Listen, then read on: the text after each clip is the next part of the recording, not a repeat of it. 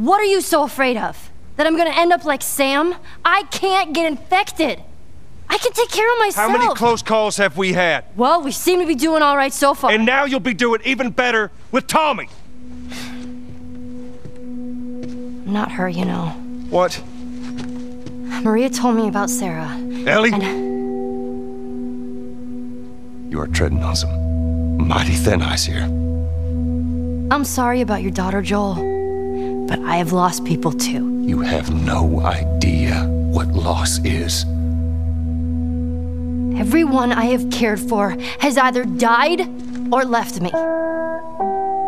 Everyone fucking except for you. So don't tell me that I would be safer with someone else, because the truth is I would just be more scared. You're right. You're not my daughter. And I sure as hell ain't your dad. This is the official The Last of Us podcast. I'm your host, Christian Spicer. And as we all await the release of Game two, I'm revisiting Part one and talking with the visionaries and talent who made it. We'll be talking all about how the game was made, and we'll be tracking the story beat by beat so you can relive it with us. If you haven't listened to our first two episodes yet, be sure to go back and do that as we're walking through the story chronologically. In today's episode, we'll be covering the Fall chapter, as well as the D L C Left Behind. I'll be talking with Troy Baker and Ashley Johnson, aka Joel and Ellie, U I designer Alexandria Neonakis, and writer and creative director Neil Druckmann. At the end of our last episode, we were left with the tragic deaths of Henry and Sam. It's an unforgettable moment that sticks with me to this day, and it closes out the summer chapter of the game. Now we're in a new season though. It's fall, and Joel and Ellie have made their way out of Pittsburgh, and they're on their way to Joel's brother, Tommy.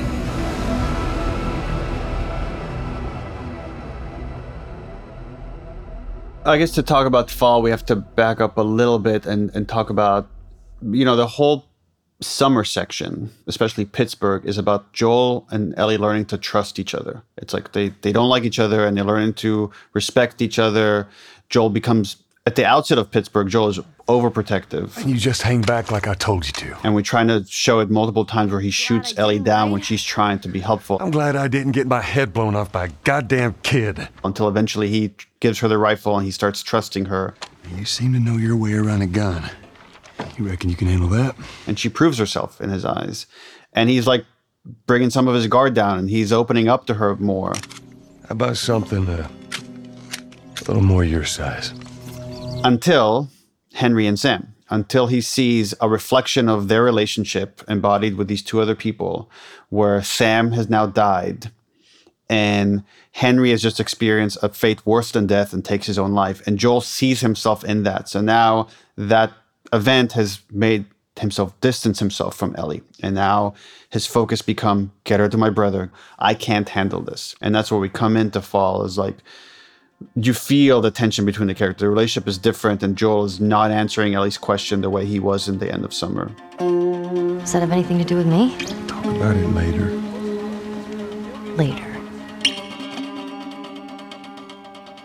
And there's the, the, the moment of just walking when they find the small grave uh, when you're walking past the the dam, and again it's an, it's another reminder that children die in this world. And Joel says, "That's too small of a grave." I forgot to leave that stupid robot on his grave. What should I do with it? Ellie. What? And then of course Ellie, Ellie's the one that admonishes Joel. I want to talk about it. No. Why not? How many times do we need to go over this? Things happen, and we move on. As we head into Tommy's town, we haven't seen each other in how long? How long has it been since? And that was one of the questions that we asked. And of course, Neil answers like, what do you think? And Jeffrey has his version of of like what happened, and I have my own version of what happened. And I, I, I like the fact that they're they're different. I imagine Joel and Tommy have their own versions of what happened as well. Absolutely. That's, and to me, that's exactly why it's like those narratives are, are probably different. It's like, well, he said, no, no, no. He, what he's not telling you is that he said this first. Don't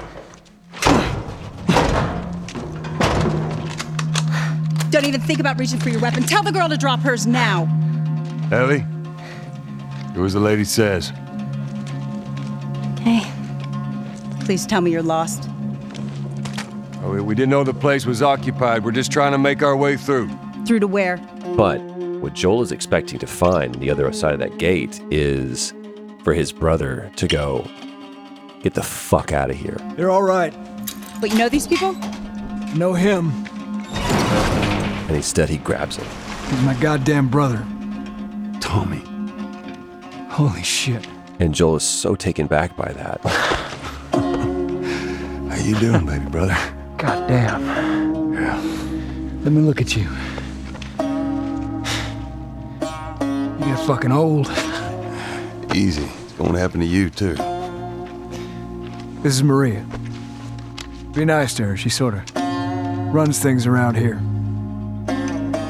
Ma'am, thanks for not blowing my head off. Would have been embarrassing, considering you're my brother-in-law.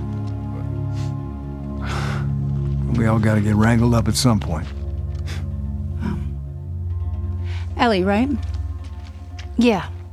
What brings you through here? Uh... That's kind of a long story. Why don't we bring him inside? Yeah. You hungry? Starving.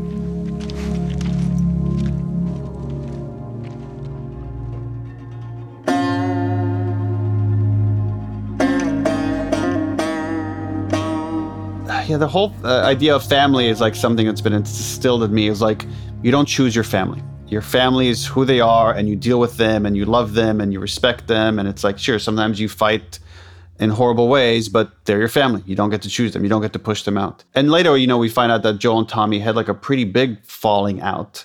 And yet when they see each other, they can't help but embrace each other and miss each other. And you, again, it's that idea of tribalism, and you could have overlaps of different tribes that you belong to, and here is one that's blood, his biological brother. So that was important to capture, especially knowing we're, not, we're about to put them at odds with this request or almost demand that Joel makes of Tommy that, take this girl off my hands. I've been on quite the adventure, little brother. I reckon it's got something to do with that girl. It's got everything to do with that little girl. Well... Go on, then. She's immune. Immune to what? Oh, come on. I know. I've seen her breathe enough spores to take down a dozen men. And nothing. Now, I wouldn't have believed it neither. But I can show you. All right. I'll bite. Why bring her here? I was supposed to deliver to the Fireflies. The way I figure they're your boys... You finish the job, you collect the whole damn payment. I haven't seen a Firefly in years. You know where they are. Now, I'm not asking for much, Tommy. I just want some simple gear, enough to set me on my way. What makes you think I'd do this for you? This isn't for me, Tommy. This is for your damn cause. My cause is my family now. You ain't talking about some walk in the park here. Jesus, boy. Have Maria get some of your born-again friends to do it. They got families, too. Tommy, I need this. You want some gear? Sure. But I ain't taking that girl off your hands. I think that that moment is that remembrance of Joel that this isn't a job. This this this is uh, this is an investment in tragedy. And this there's only one way this is going to play out. So it's a moment of cowardice of Joel. It's a complete abdication of everything of who he was as a father and who he is as a mercenary who is paid to do a job. And he's going to be neither of those things. And what he's going to do is he's going to pawn this girl off to, she's going to die, but I won't be anywhere near it when it happens. Is he afraid of losing Ellie in the sense of even just giving her over to Tommy? Is there loss there or losing a mission? He, what does he have to go back to at this point? There's no test. Is there another gun run? Like, where is Joel? He's lost. He doesn't have, what is he going to go go back to the quarantine zone? He can't go back there. No one's there waiting for him. Matter of fact, if anybody is waiting for him, they're waiting to kill him. Right. He can't go. Where, where does where does he have to go?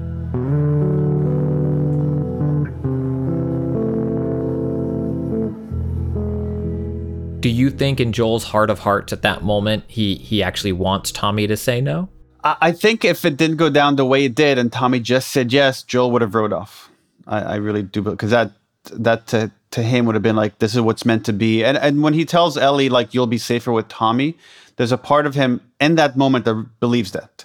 The thing that that kind of um, changes his mind is when Ellie says, everyone I have cared for has either died or left me. Everyone fucking except for you. So like that makes her feel safer as being with Joel. Like she she makes an argument of like, of course in the moment he doesn't hear her because he's just so caught up with her running away and her putting herself at, at risk. And it's like, right, it's like an angry parent. Every parent has had this where you get so upset with your kid almost hurting themselves. Your you, your kid gets frightened of like your reaction of like, because you're just, you're yelling at them or you're grabbing them by the shoulders. It's like, but it's because you're so scared for their safety and you might be oversteering in your reaction. And that's exactly what Joel is doing at this point. Is this really all they had to worry about? Boys, movies, deciding which shirt goes with which skirt? It's bizarre. Get up. We're leaving. Come on. And if I say no? Do you even realize what your life means? Huh? Running off like that, putting yourself at risk? It's pretty goddamn stupid. Well, I guess we're both disappointed with each other then. What do you want from me? Admit that you wanted to get rid of me the whole time. Tommy knows this area. Oh, fuck that. Well, I'm sorry. I trust him better than I trust myself. Stop with the bullshit.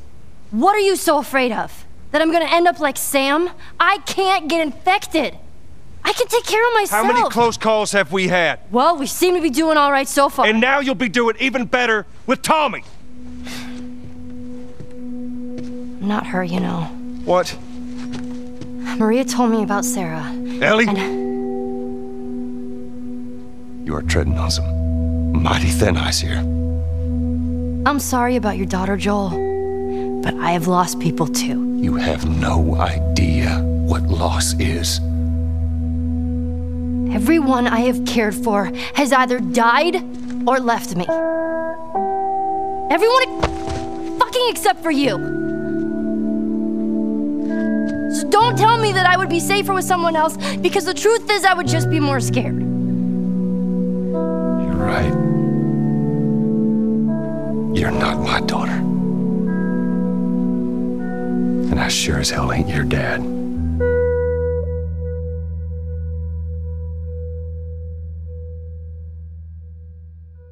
I love that scene. That's one of my favorite scenes that we actually shot. And I believe that it's it's one of the most important moments in their relationship, because they both, to some degree, are opening up about some heavy stuff. And granted, it's a a bit of a heated exchange, but they're getting stuff out. They're both trying to figure out how much they actually do care about each other. And it was always interesting to me that Joel assumed that Ellie didn't know what loss was, because how could you not know what loss is in this world? I mean, everyone has lost someone. But you can choose to not let people in, because if anything happened to that person, you'd have to uh, experience that loss again. And, and Joel has learned to cope by distancing himself from people on purpose. And Ellie has absolutely thrown a wrench in that. But it's it, it's interesting to me how they both have recovered from loss. Joel with deciding to not let people in, and yes, Ellie is only fourteen years old and and hasn't had as much life experience as Joel has. But what's refreshing about that is she's on the other end of the spectrum. Yes, loss is hard, but we need people, and I'm going to let you in.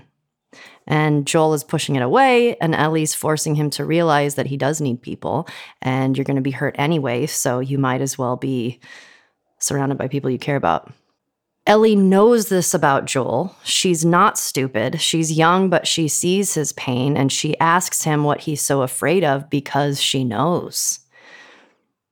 She's trying to to make him talk about it, and and that's why she says, I'm not her, you know. And she's smart. She puts two and two together. and she doesn't want to go on the rest of the journey with anyone else because at this point, she cares about Joel and she trusts him. That moment was a baptism for both Joel and Ellie, and they were the people that they were went under the water, and and then they came back up and was like, all right, I'm in. I'm fully in. We leave Tommy's town. There's there's the reconciliation there. There's forgiveness there. And it's like, all right, I'm going to do what's right. I'm going to I'm going to do this thing, and I'm going to do it. I'm going to follow through on this. There she is. Where is this lab of theirs? It's all the way out, University of Eastern Colorado. No bighorns. Ellie, get off your horse. Give it on back to Tommy. I'm going to hang on to this fella. That's all right with you. Oh, don't make me repeat myself. What are you doing? Your wife kind of scares me. I don't want her coming after me. Sorry for stealing your horse. Well, come back to town. Let's discuss it at least. You know me, my mind's all made up. University, Eastern Colorado. How do I find this lab? It's in the science building. Looks like a giant mirror. You can't miss it. Take care of that wife of yours. There's a place for you here, you know. You good? I'm good. Adios, little brother.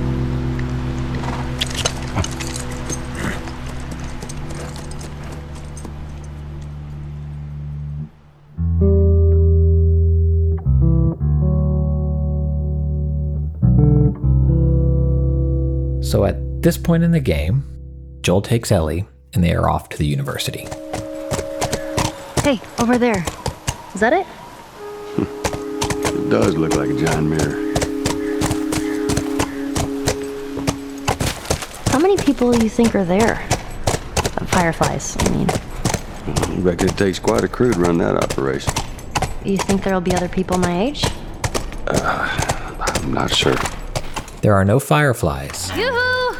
Fireflies! Here for mankind over here. Anyone? But there are monkeys. Aw, are those monkeys? Yeah, a whole mess of them. That was kind of awesome. First time seeing a monkey? First time seeing a monkey.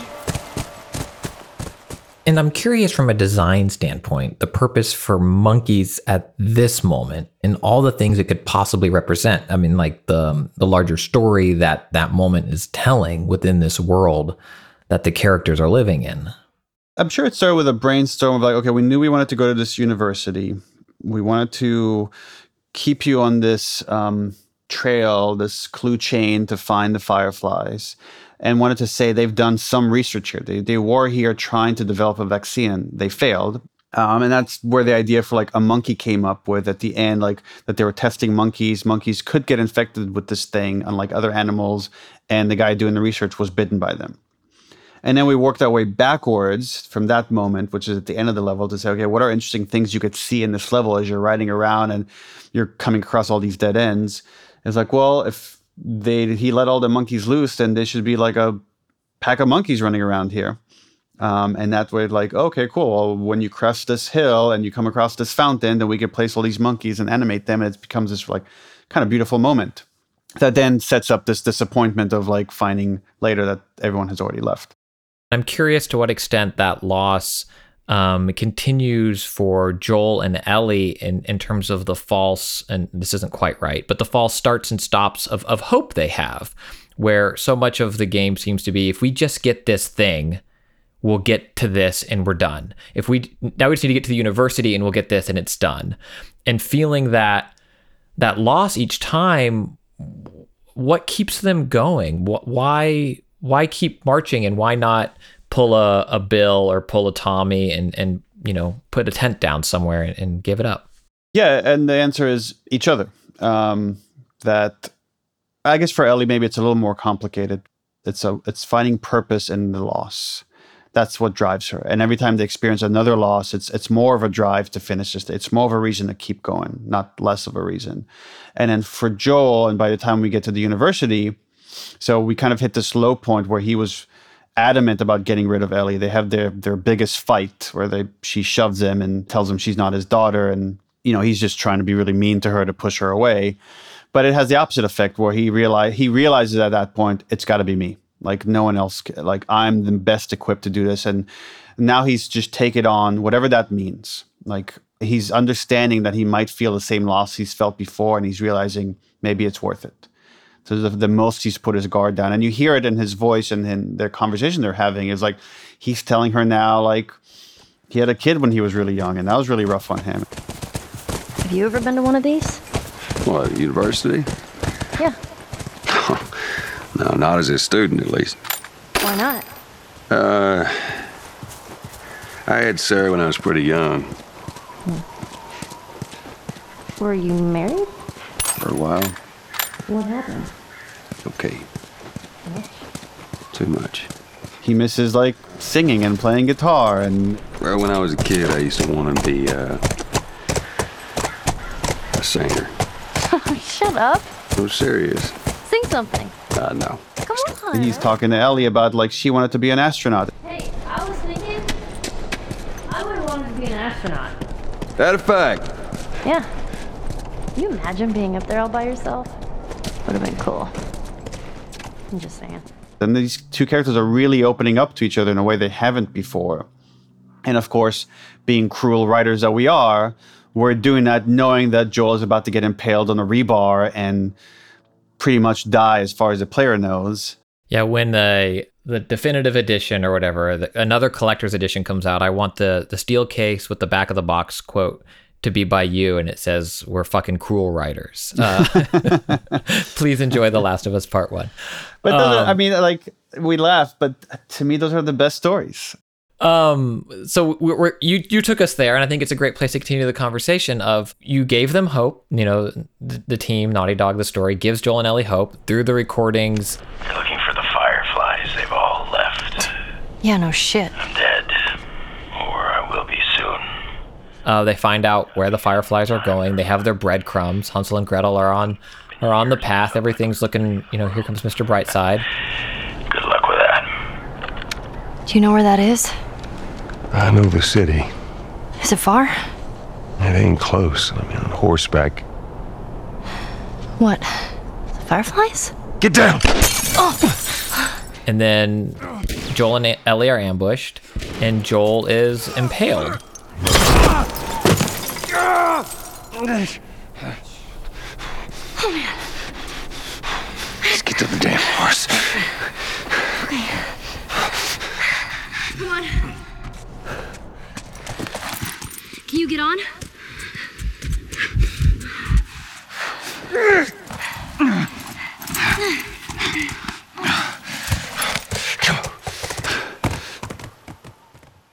It feels random. In the moment, it feels like, oh, it's just another group of hunters trying to kill us to steal our stuff. It's some faceless enemy, even though it is human. But as a player, you're almost been now conditioned to think of them as just, okay, it's just another, it's just another N P C. And then later we wanted to give this moment more weight to say, no, it wasn't just any N P C. Like, you fighting these guys had consequences going forward. You killing these people and then trying to kill you and injuring Joel has affected these whole other section that you're about to get at. And you won't know until the end of that section that that was the case, or midway through that section. So that's what, what was important for us to show that, one, it could just, the, these deaths, these moments can just come out of nowhere. Um, even with, like, when you think about Henry and Sam, it was just like some random runner that just bit him. It wasn't, as far as you know, it wasn't some climactic moment. It wasn't this big heroic sacrifice. It was just, it just happens. And often in life, that's that's how these things go down. And then after Joel is impaled, we we continue to play as him. That is still the character that, that the player is in control of. Um, and while pre-release marketing never, if I recall correctly, never let us know that we would play as someone else. Yeah, not um, only that, we actively lied about playing as someone else. Okay, so that's another back-of-the-box quote. Yeah, we wanted the player to, for this moment, to lose hope. Um, that they've come to care for this guy, and they come to love this relationship these two characters have for one another. And this whole we haven't talked a lot about mechanics, but, you know, the, the whole time you're getting better at controlling him, at the mechanics of using the guns, using melee, of protecting yourself, of relying on Ellie. Um, you're upgrading your character, different abilities, so their stats are getting better, and that makes you kind of a stronger force to be reckoned with. And now we're stripping all that away. So now you're moving slower. You can't, when you try to run, Joel stumbles. You handle the window? Yeah. Come on, move! Um, your your weapons sway way more. In fact, like as you're walking forward, there's like specific moments we have Joel just tumble down, or he like leans onto counters, and he's bleeding a lot. And we want you to start thinking, holy shit, is this guy gonna die? Is like Naughty Dog gonna kill off the main character here? So we want you to start asking that question. Um, so that by the time you get to the next part and we don't show you what happened and you're only playing as Ellie, we want you to at least entertain, is Joel dead? Did they just kill off Joel? And I felt like that was important for our medium and this kind of story for you to play that transition and not just see it. So that was always going to be a, from the very first pitch, that was the reason to make this game, was this shift in perspective. Um, that you have these kind of more stereotypical characters, that you have the protector and the protectee, and then you're going to flip it on its head. And then the the quote-unquote damsel in distress has to become the protector, and Joel is so incapacitated, um, she has to take care of him. I think we're safe. Joel? Joel? Shit. Joel, here. Oh, get up, get up, get up. You gotta tell me what to do. You gotta get up, Joel!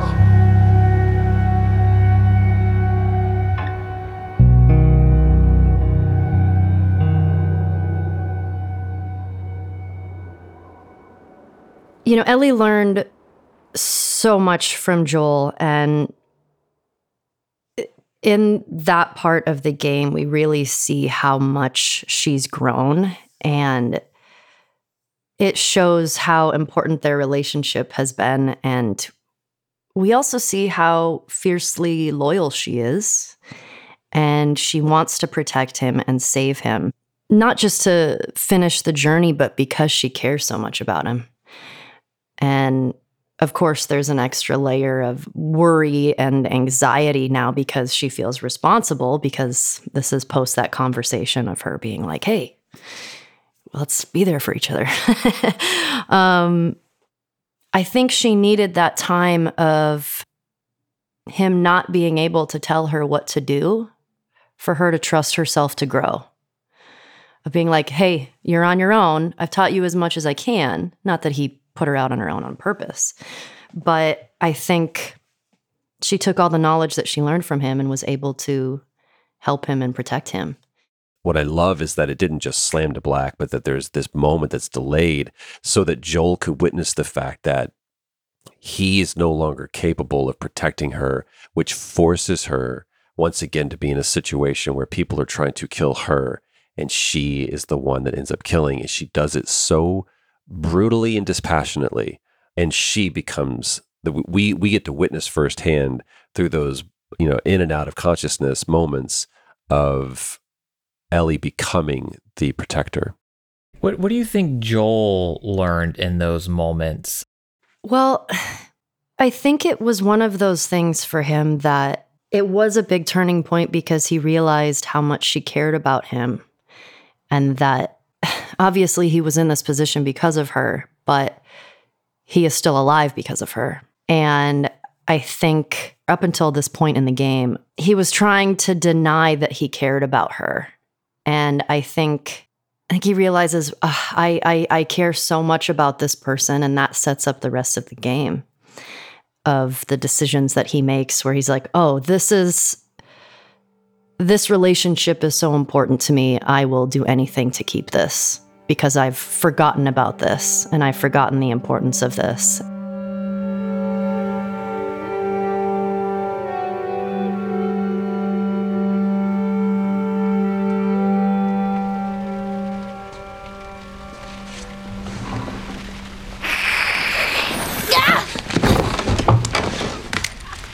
Riley?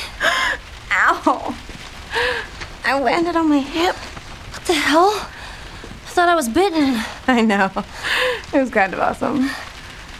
You're not gonna kill me, are you? I haven't seen you, and I don't even know how long. forty-five days. Well, forty-six, technically. Wanna know what I've been up to? All this time, I thought you were dead. Yeah. Here. Look. No way. You're a firefly. Here, congrats. Hey. Put some pants on and let's go. I'm so dumb. Oh, come on.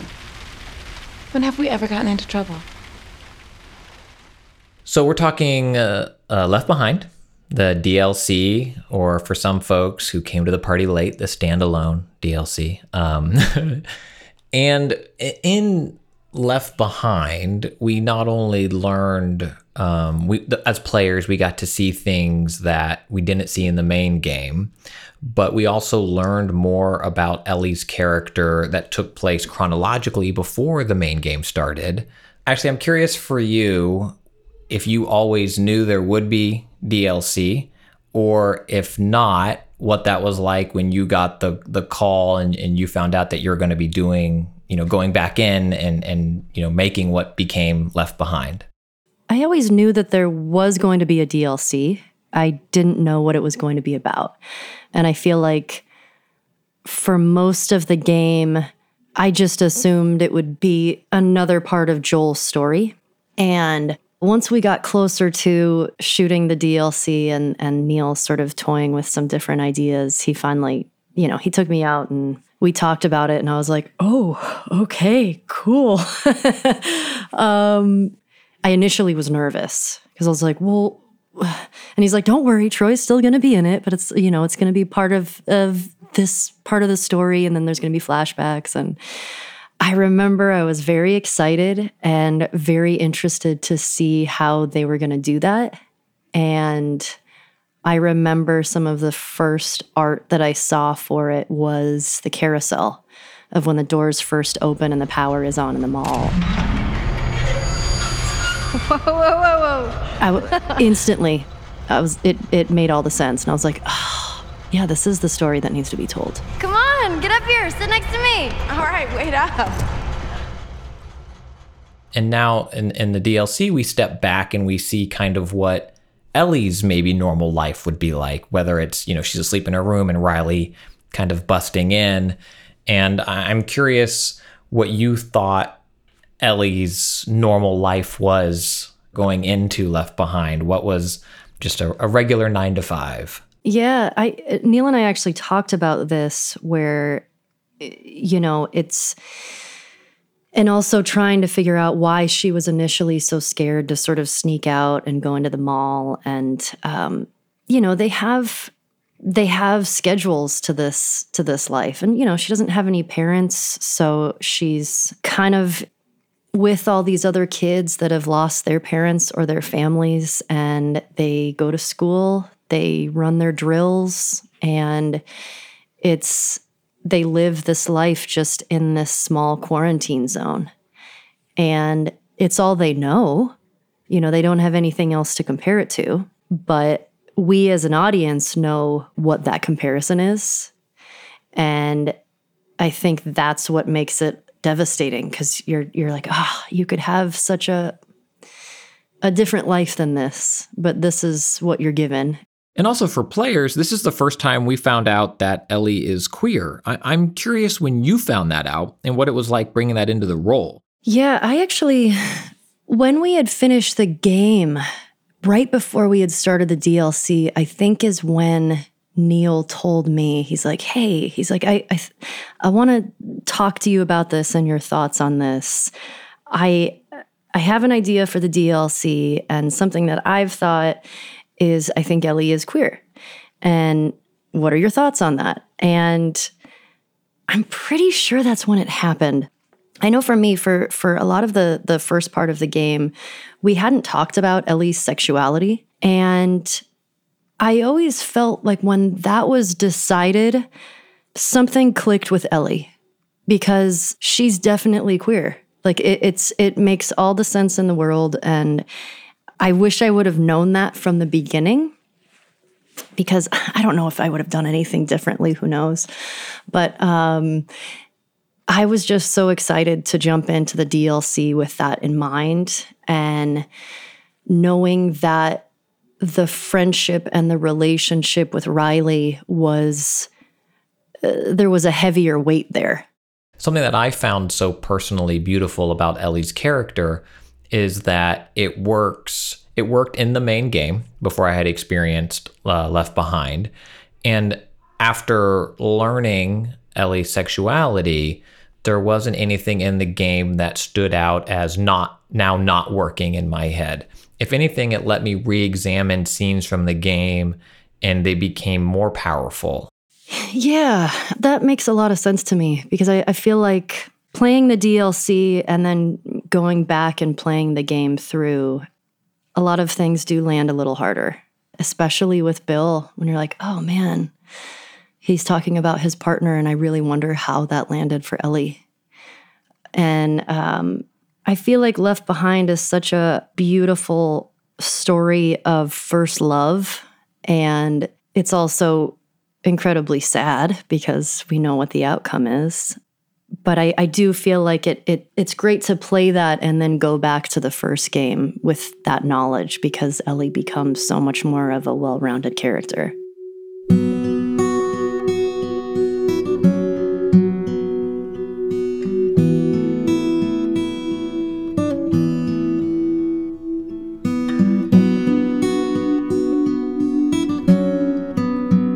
My name's Alexandria Neonakis. Uh, on Last of Us one and Left Behind, I was the U I designer. So I'd love to start with um, what your day-to-day was. It was a lot of trying to compress years' worth of work into months. And so it was like, I would do these like wireframe mock-ups, and I would bring them to uh, Bruce Straley and Neil and be like, hey, like, what do you think of doing something like this for the weapon cross? Or what do you think of something like this for crafting? And then I'd even try doing like some real minor scripting to try to make stuff work. So it was very like fly by the seat of your pants and like really chaotic. And then the next day it would be like, okay, let's look at it. Let's talk about what works and what doesn't work. Let's play through the game and, and feel it out. So it was very game design-y, uh, much more than like on the art side of things. Um, and it was very collaborative. It was a lot of getting out of my seat and working with Neil and Bruce and the other designers as well and programmers to try to get it done and get it as good as we could get it uh, with the limited resources we had and the limited time that we had. So you mentioned kind of the weapon wheel or the weapon selector and crafting. What are other um, U I moments that players have, have likely seen um, when they experience the game that maybe they didn't think of as something that needed to have art um, and design and that stuff associated with it? The things I think a lot of us maybe just take for granted. I mean, anything that's giving you the player um, kind of game specific information. So the little icons at the bottom that tell you what weapon you have equipped, how much ammo you have, um, if you're able to craft something. Uh, so every little, it's it's that like layer on the screen that's between you as the player and the and the game itself. It's like the thing that you are actually interacting with in an attempt to interact with the game, I guess, if that makes any sense. All the menus. So including multiplayer uh, in Factions, I did all of the menu design for that and any of the U I that ended up in Factions as well. You don't know how many people just let out a cheer when you mentioned multiplayer in Factions. Yeah, oh, I lo- the, the Last of Us multiplayer is awesome. It's so good. Um, do you think there were more challenges in making U I for a game that is so grounded in realism versus whatever your example would be of like a video game, video game where numbers are flying off of things, you know, and it can be bombastic and whatever because it's not this grounded universe? I think that's twofold, because there were definitely people in the studio who wanted to have that more like classic video game thing, especially if you look at something like multiplayer, like, you know, you're kind of used to seeing certain things in games like that. But there was kind of the blessing of there not being enough time. Um, and so we had prototyped some stuff that for the U I that had a bit more of like texture to it. But uh, because we had so little time, it was easier for me to push that. I like really minimal stuff. I feel like you notice it less. Like if something's really tactile, it, it kind of starts to stand out, especially because you can't control how the user's going to see it. Like if they're looking at it against like a bright sky, it's going to look different than looking at it against like a dark, like going through a tunnel situation with a flashlight. So minimal stuff can kind of reduce some of that a little bit, and it helps it blend into the background a bit more, so it's not pulling attention to itself. And so I had known that that's what I wanted to do with it, and most people as well in the company knew that that's what they wanted to see with it, very minimal, to, to allow more attention to go on the story and the, the art in the game. Um, but of course there's people, and like, because Naughty Dog, everyone gets to have a say. Like sometimes you'd get people that were like, you know, oh, I, I like it when games look more like the World of Warcraft type of U I. And it's like, okay, well, it's a different, it's a different style of game, and we don't have time, so we're not going to do it. uh, so yeah, it was kind of a, a blessing. Let's uh, let let's take a minute to talk through Left Behind, because it serves the purpose of filling in a gap, both in Ellie's backstory and also the moments in the main game that we didn't see of her taking care of Joel. Um, for many players, myself included, who played The Last of Us Part One at launch, it was a chapter we all played after having experienced the ending and, you know, feeling whatever it is we felt towards Joel and Ellie. Uh, I'm curious your take on how that after the fact experience maybe colors players' perceptions of the end and what that moment of caretaking was like for Ellie in, in Joel's time of need. It all felt to me like um, strengthening that moment where they're in the, the girl's room where Ellie has run away and Joel finds her, and they have that kind of spat, that fight. It kind of strengthened that for me, where it's like, okay, Ellie, like that you don't really get much into how much loss Ellie has experienced. And so to me, Left Behind was about that. It was like, Joel's not the only person in this world who's experienced extreme loss. This very young girl from a very young age has had nothing but loss in her life, and that's obviously affected her. On the D L C, the thing that I did the most was uh, in-game branding, so like fake mall logos, and I even did like fake Twitter accounts and all this stuff, or because it takes place in two malls. There's like the Colorado Mall, and then there's the Boston Mall where she's spending time with um, Riley. So the Colorado Mall, which is the the mall where you're um, trying to scavenge stuff to help Joel, um, is an older mall. Uh, we decided that it would would have been one of those, and this was like not just me, by the way. This is a very much a group effort in, in these decisions, um, as anything. I'll take is. credit for it. It was all me, yeah.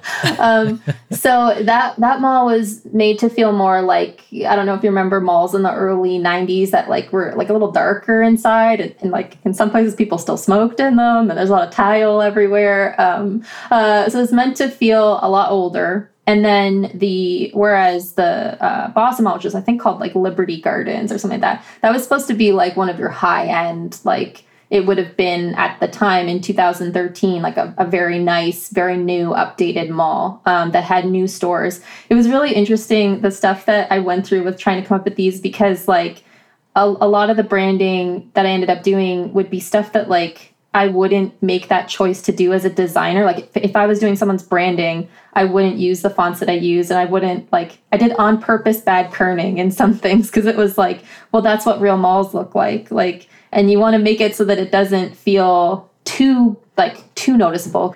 Um, so that was more Colorado Mall, was very kind of like, you know, mom and pop stores that had cropped up in this mostly dead mall. And then the Liberty Boston Mall was like, there was like a doll store similar to like an American Girl doll store, and like a, there's a like a Swirls yogurt, like frozen yogurt, which has obviously been popular since whenever, but was very popular back in two thousand thirteen when it hit like its peak of everyone getting really excited about it.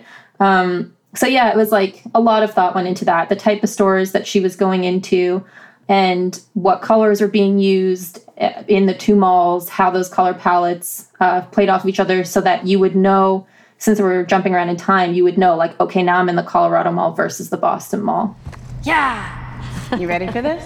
What are we doing? Whoa, whoa, whoa, whoa. Riley, come here. No, you got this. Go. What the heck? This is awesome. I feel like Left Behind is, had I not played it after playing part one, I would maybe think like, what a delightful little indie game this is of wonderful moments. Um, instead, I knew at some point the other shoe was going to drop, um, where these wonderful moments would not be bookend with a rainbow and and um, Riley and Ellie saying, a, see you tomorrow, um, to one another as they go their separate ways.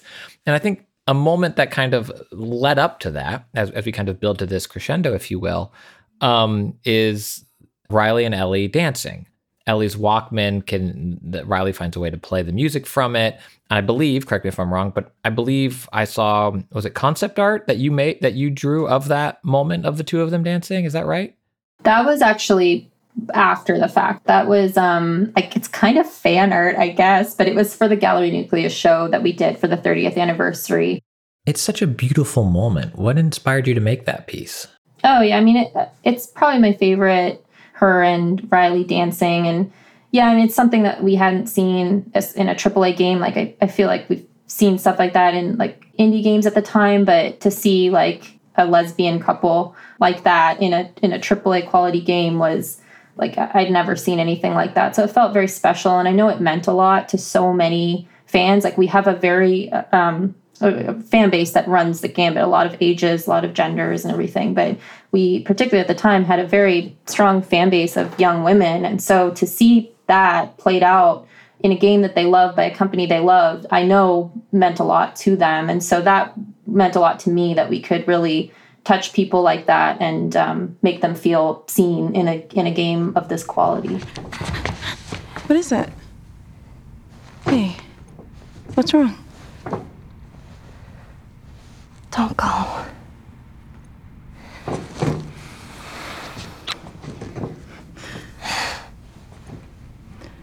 Sorry. For what? What do we do now?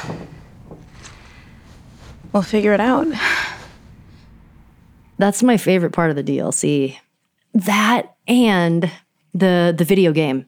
When they when they play the turning and, and Riley's like, all right, I'm going to break this down for you. Man, for a second, I thought I was going to play it. Close your eyes. You're playing as the unstoppable, claw-wielding, yet drop-dead gorgeous Angel Knives. She stands on the edge of the Shadow Temple. Your opponent, Black Fang, steps out of the temple. Fight. Round one starts. Black Fang rushes towards you. He throws a double punch in your direction. Jump up! He grabs you. Mash punch to break free. Yes! Fuck him up! Finish it. The screen turns dark. Angel Knives' blades begin to glow. She pierces his torso again and again until his heart flies right out of his chest. She winds back her leg and roundhouses his head clean off. A geyser of blood covers the entire playing field. Oh, nice. That is an ultra kill. You win. Fuck yeah, I win. Not bad for your first game. It was all right. You loved it. Yeah, I kind of did. It's it's beautiful. And even when I replayed it recently, I was like, oh, I wish this would have ended differently. But then I know we wouldn't have the first game. But um, she taught Ellie a lot in the time that they knew each other of like, yeah, life is hard, but try to find some happiness somewhere. And Riley's doing that the whole game. She's like, come on, get out of bed. Let's go. Like, well, I'm going to take you someplace really super awesome. I remember Neil sort of breaking down what was going to happen in that moment. And, you know, for me, shooting the scene, I was just standing in front of, uh, you know, like a, a big block of wood and then just like pretending that I'm doing something and then like, you know, eyes closed. And then uh, Yanni was like talking to me about the game and doing her whole bit. And I'm just, I literally was just kind of standing there like acting like I was playing with controls with my eyes closed and smiling every once in a while. And, um... you know, trying to sort of visualize what I think Ellie was seeing. But when I actually played it in the game, I was like, ah, oh, this is such a good idea. It's such a cool game mechanic because it's It also shows how much Riley cares about Ellie, because she knows she she has been wanting to play something like this, and she gives her that experience in her own way. And that's why you're like, ah, Riley's the fucking best.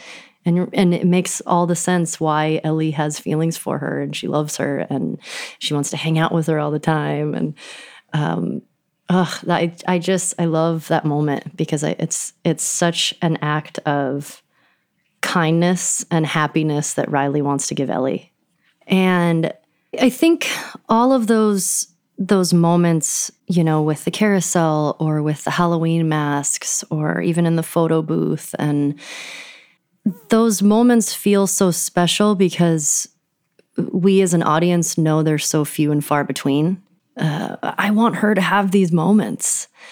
And I love this D L C so much, and so much of it is because of flopping the game mechanics of like the water gun fight or taking the brick to have it be like a contest of of breaking the windshield. And it's, I, I think it's very, very clever, but also story-wise, it lets us know so much about Ellie and and how important Riley was to her and her life before meeting Joel, and her life before being defined by being immune, which I feel like when that happens, you know, which we don't see at the end of the D L C, but we know that she never turned, and we don't know the horror that she saw with Riley turning and her, nothing happening to her, and how she got out of there.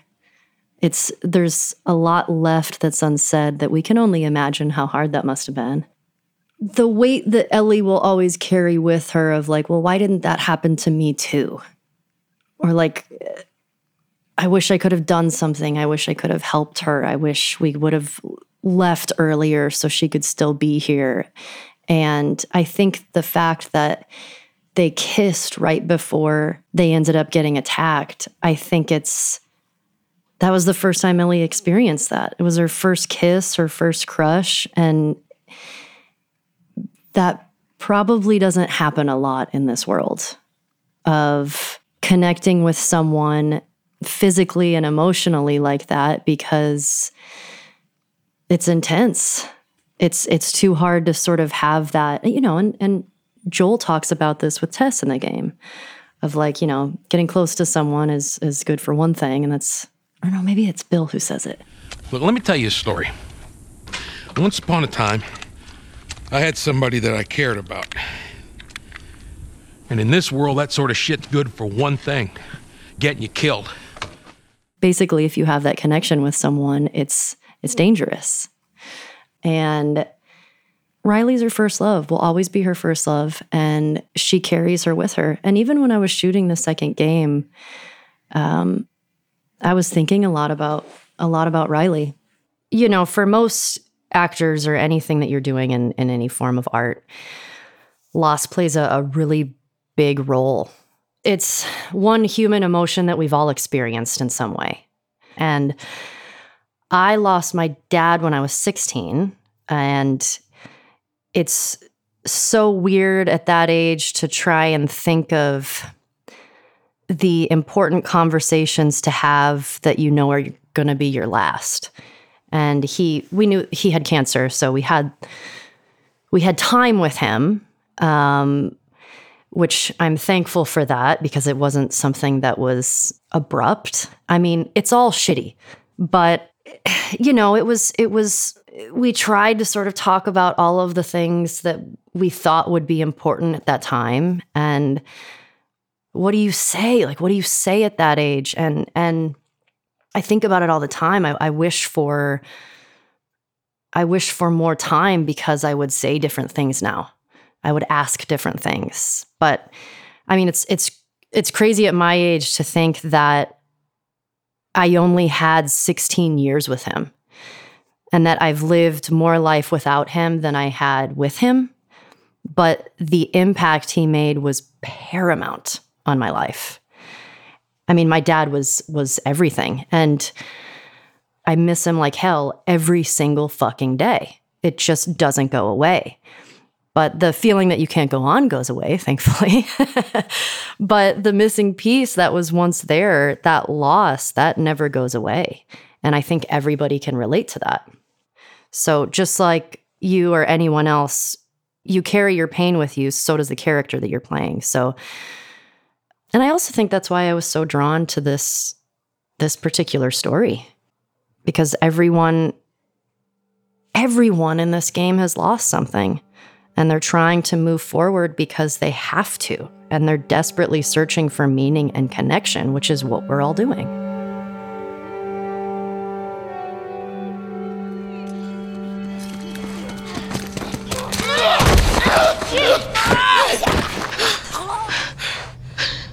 think it's clear.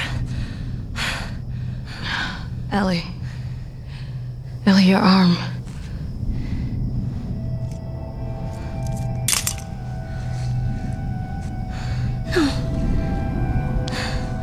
No, no, no, no, no.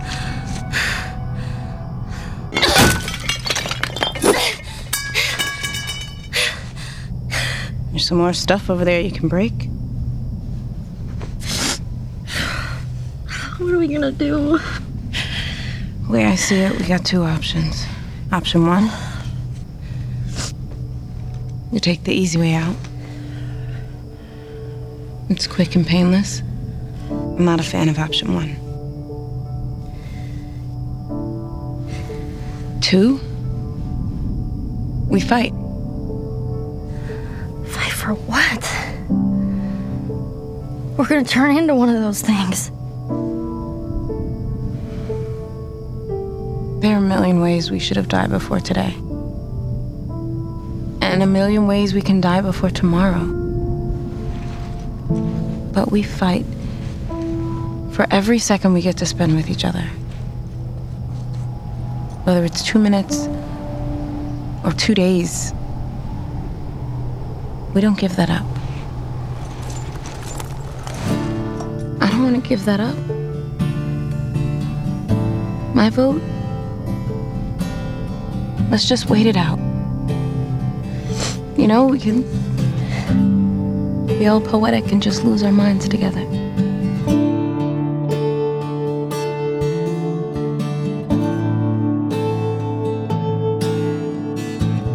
Next week on the official The Last of Us podcast.